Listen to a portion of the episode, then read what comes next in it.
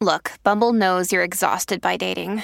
All the must not take yourself too seriously and 6 1 since that matters. And what do I even say other than hey?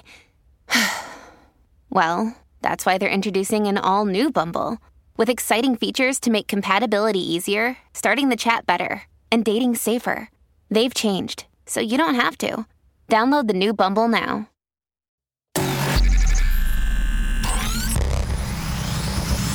Really, Riley? Really, Riley? Really, Riley? Really, Riley? Really, Riley? Really, Riley? Are you ready? This is the Really Riley podcast. Hello, beloveds. Happy Wednesday. It's good to be back with you guys. My bad. I took a little hiatus, not willingly, but had to last week because my house got rocked with the nastiest stomach bug of my life. Like, I mean, not to be a whiny ass baby, but between two pregnancies and 40 years on this earth, that was the sickest I have ever been. Coming out both ends, but I won't get graphic with it. Like, my son came home with it and then, of course, gave it to the baby, which, ugh, like seeing a one year old that sick is horrible.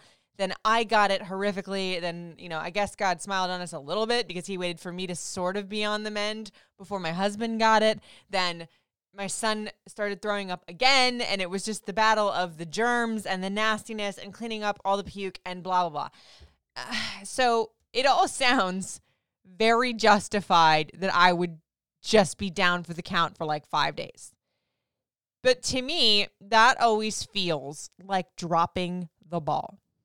I'm not being hard on myself right now so thank you guys that are probably going to lift me up right now be like riley don't be so hard on yourself but even though I know that it's okay for you to take care of you as a mom, there's always something in my head that when I go back to work and the vibes are off, or like I have a ton of work to make up, or like my energy levels are just gone, or the burnt out feeling creeps in, or I just don't feel creative at all, it's like, ugh, I have dropped the ball. And it's just like, I don't play sports but it's always like you drop the ball, you get back up, you get back in the game, you get back on the horse. And it's like true, but sometimes it's hard to do that with a positive attitude because you're tired AF and you've just been pooping and puking all weekend, you know?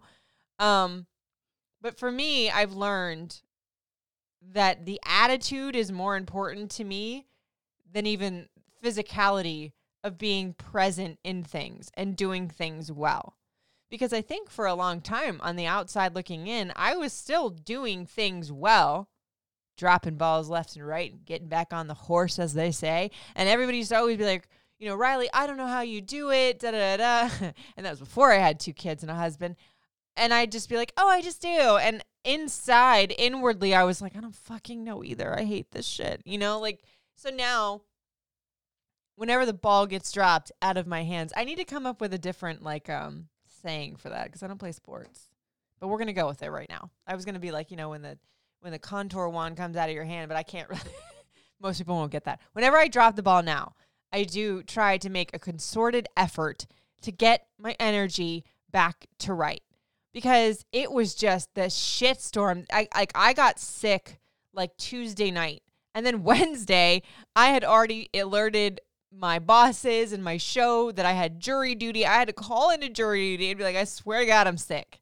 And then mess with all that because you could get a fine if you don't show up to jury duty and make sure that they knew that I was actually sick. Because I was like, well, I guess I'm going to bring a puke bag and go into this courtroom throwing up. Um, so that was like another thing I had to reschedule. And I just felt like all the balls in the air were just falling around me. Like, oh my God, with the ball references today. Um, but I have to check myself and remember that that's just life. And I hate that saying because my husband will give it to me sometimes when I'm whining and it makes me so mad because it's so true. Because you don't want to hear that when you're struggling. You don't want to hear, well, that's just how it is. And you have to just buck up and keep going.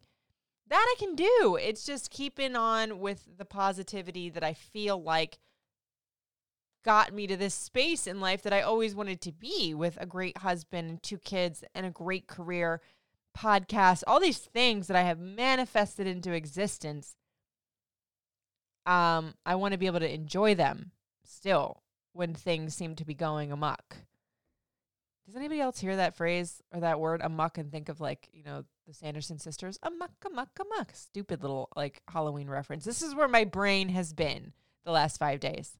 But it's always it's always easy to look at the strong ones, how they just get back up and keep going. But you never delve into, well, I mean, I guess people do delve into more mental health these days post pandemic, but it's not as frequent to delve into like how to do things efficiently but happy as well. It seems like when you're growing up a lot of times or when you get to be like a teenager and you're like the reality check of real life is coming into play, your parents or people that are your elders if you will are always telling you, you know, okay, now it's time to be serious and make money and have a real job or you know, your dreams are there but you're going to have to do this that and the third and like everybody teaches you how to strive in life, but I don't know that people always teach you how to be happy. I say this a lot at nauseum on the air. It's that you have to choose happy because although it seems like something that should just magically come, it does not. And I, I really, I wish that, I mean, they have college courses on Beyonce and Taylor Swift, for goodness sakes. Like, uh, is there one out there that teaches you to be happy? Is there one out there that teaches you to, you know, keep a smile on your face genuinely and not just for fake when you're going through the shit? Yes, there is. It's called hot yoga. And I need to go back. but seriously, though, I think for me, in the thick of things, dropping the ball, trying to get it back to dribble. Look at me with all these sports references.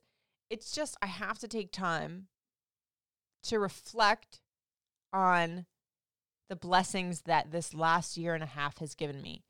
Even though now that our wedding is over and our baby is a year old and, you know, getting bigger and my son's getting bigger, my eldest son is starting to soccer and like all this stuff, it's just like I have to stop for a second and go, wow, like I life has really given me everything that I wanted. So although I'm pooping and puking and have the flu and everybody's sick, like it's okay and life is still good. I'm going to go back to work and it's going to be weird to be back on the air after 5 days like uh, is our rhythm going to be bad? Like, you, it's funny. Like, we find a way to kind of just keep it moving and entertain because that's our job. But it's real quick how the vibe can be off after you go back on the air. You know, like I've been working with this show for five years, been doing radio for almost 20, and five days out when you actually get sleep, it's not, it's legit. Your rhythm is off.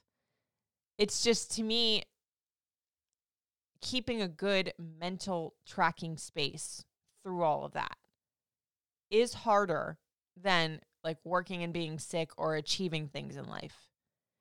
You know, I've been telling you guys that I've been going to therapy um again for like the last what is this like 3 4 months you know I just recently got diagnosed with ADHD and I'm exploring the world with an open mind full of medication not full of medication an open mind on medication and in my therapy my therapist has been telling me, you know, whenever you're feeling certain things that are not good for your life, like anger or frustration, or you're about to have an ass outburst, you need to look inwardly and feel that, which sucks. For a person that wants to push stuff down and keep it moving, I don't like feeling those feelings. But you need to feel that and identify this is interesting that she said this how old that makes you feel because if you can identify like okay i'm in this moment i'm about to have a damn temper tantrum my husband is driving me insane my kids are yelling at me i just want to go nuts i always feel like i'm five. Like that age where you should know better than to have a screaming throw on the floor tantrum but you're also not old enough to be able to handle those big emotions so you just scream.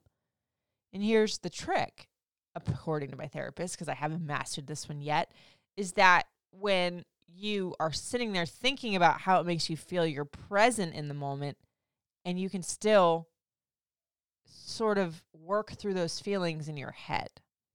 How this correlates to dropping the ball and keeping it moving and still being happy sounds very jumbled. But to me, being present and understanding all of my feelings while still being cognizant of the fact that I have a great life every day even through the shit, even through the puke. it's a process, but it's one that I think is so worth it. Like I always correlate everything too back to the gym because it's one of the biggest parts of my life. It's like one of the ways that my husband and I connected. It's how I keep my mind stable, how I keep my body the way that I would like it. And I don't just mean physically, I mean strength wise and all of that. It's like you'll put the work in in the gym to look a certain way, or that's what some people say the gym is about, but you won't put the work in to keep your mind right. And then what is all that good body looking for? You know, in a sense. So I think it's for sure a good, important step to go through the thick of things, to drop that ball, but still keep a good mindset. I'm not going to say keep a smile in your face because, ugh, how guidance counselor of me does that sound? And I never did well with those cliche sayings, however, they might be true most of the time. I just like to give these notions from a realist point of view because I am not a self help book. I definitely would not have been a, nas- a New York Times national bestseller if I was. I'd be on the clearance bin right now. But I definitely do feel like this week, although it not be my fault, I dropped the ball. And I hate that because for me, life is so infinitely short. And five days to me seems so long to be down for the count, whether I was sick or not. And I think this year I've paid attention to time a lot more in good ways and bad. You know, there's been a lot of death around my husband and I. His grandmother passed away last week, and my mentor passed away a year ago. As of last week, they actually passed away on the same day, a year apart. And to me, I'm just like, I don't want to be unhappy for five minutes more than five days, whether it be sickness or not, you know? And I try to keep in that mindset like, okay, you can't be like blissfully running around with rainbows and Skittles coming out of your ass all the time. But I'm constantly checking myself, asking, all right, I'm in the thick of it, but let's say you're not sick. Let's say you know you just got a demotion at work or you you know didn't get that raise or that position that you wanted. It's like okay do i still want this path? Am i still good at this? Does this still work for me? Is this still making me happy? Is it not making me happy but it's still worth it because of the money that provides for my family? You know all those things. And it seems like a really annoying checklist to go through every single time you're in the thick of something but for me I have to. Because if I don't, that rabbit hole is vast, man. I think I, I have lost years of my life just still traveling down that rabbit hole, like wallowing in dropping the ball. I think dropping the ball is important too because it teaches you what you can do with that. It's almost like you see, you know, we were watching Formula One on uh, Netflix the other day. I love that show, which is weird because, like I said, I'm not like a sportsy type of girl, but I just love the competitiveness and the drive and like the politics and all that stuff. Like you see these drivers on that show that have been doing this their whole life, and the first season they like profiled all the greats like the Mercedes and and Ferrari and all these like ones that are like top tier. But I think this season they've been profiling the quote lesser teams, the ones that are like 10th, 11th, 12th in the races versus like one, two, three. And some of those drivers that have been in the thick of it, literally their families giving up all of this money and time and moving across country for this person that for years was 13th in a race where nobody's noticing you because apparently you get points when you're in 10th and that's where the money comes in. I'm speaking sports a lot. Like, what the hell has happened to me? Um, but those people in 13th place have still been going through it with happiness and perseverance in mind. Like this one dude, I, th- I don't want to give any spoilers away, so turn it off if you're watching it, but I think it was like the second episode. So he was like one of the teams that was 13th place, and then like this freak accident happened where two of the top, two or three of the top people got like met, like crashed out of the race and he ended up in like ninth place. Ninth place, that's not usually something in sports that you freaking cheer about. And besides the show, I don't know a lot about Formula One, but he was so ecstatic to have made that stature for his team, something they hadn't done in like forever. Time might as well have forgotten in this sport. Like, that's how long ago that they had made it even just to the top 10. And I was like, wow, that's pretty fucking poignant. Like, you're not number one. You're nowhere near number one. You're nowhere near the big dogs right now. And his dream is to have a championship, to win a Grand Prix, to be on the top. But he's that much closer to getting there. And literally, it was like not even a giant leap. It was like a baby step, but to that team, it was huge. And even though a lot of the balls had been dropped around him, it was like, okay, I'm excited about this. So I think that's another point to be thought of that, like, even though you dropped the ball, it's like, well, I ain't gonna do that next time. I used to always tell my interns when they were on the air that, like, you know, because they would freak out and they would make mistakes. And, you know, I was always told after 10 seconds, nobody cares about it but you, which isn't always true, depending on what you say or did on air. But, you know, in terms of if you just made a silly mistake, seriously, in 10 seconds, nobody cares about it but you and, and you'll never do it again either. Like you'll never make that mistake. So it's like it's like the best learning curve ever sometimes to drop the ball because it makes you stronger. It's like in the gym, like I don't always hit the weights that I want to. I don't always get the milestones that I want to, but every rep is a building block. Whether I dropped my grip on that freaking deadlift like I did yesterday or not, I will still get back to that 200 deadlift. Can you tell that's my goal? We're sitting at 155 right now. We'll see if I can do it. I will do it. But yeah, it's okay to drop the ball. I'm telling myself that too. We're right here in the same boat, my friends. Even if my ball dropping was getting sick, which is inevitable when you have two children or when it's just stomach flu, stomach bug season. According to the doctor, we were lucky we only got it for four or five days. Some people got it for like 10. I was like, oh, I didn't like stick a fork in me at that point. I'm done. But yeah, Dropping the ball is natural, friends. Just keep it going. And hopefully keep your happy within the thick of it. All right, you guys, I'm getting off my soapbox. Thank you so much for listening. And thank you so much for coming back to Really Riley. I know it was a couple of days, like a week, that I wasn't here. But I love you guys for listening. Um, and I will talk to you on Friday with the Fave Five. Yeah, it's Really Riley, guys. Talk to you next Friday.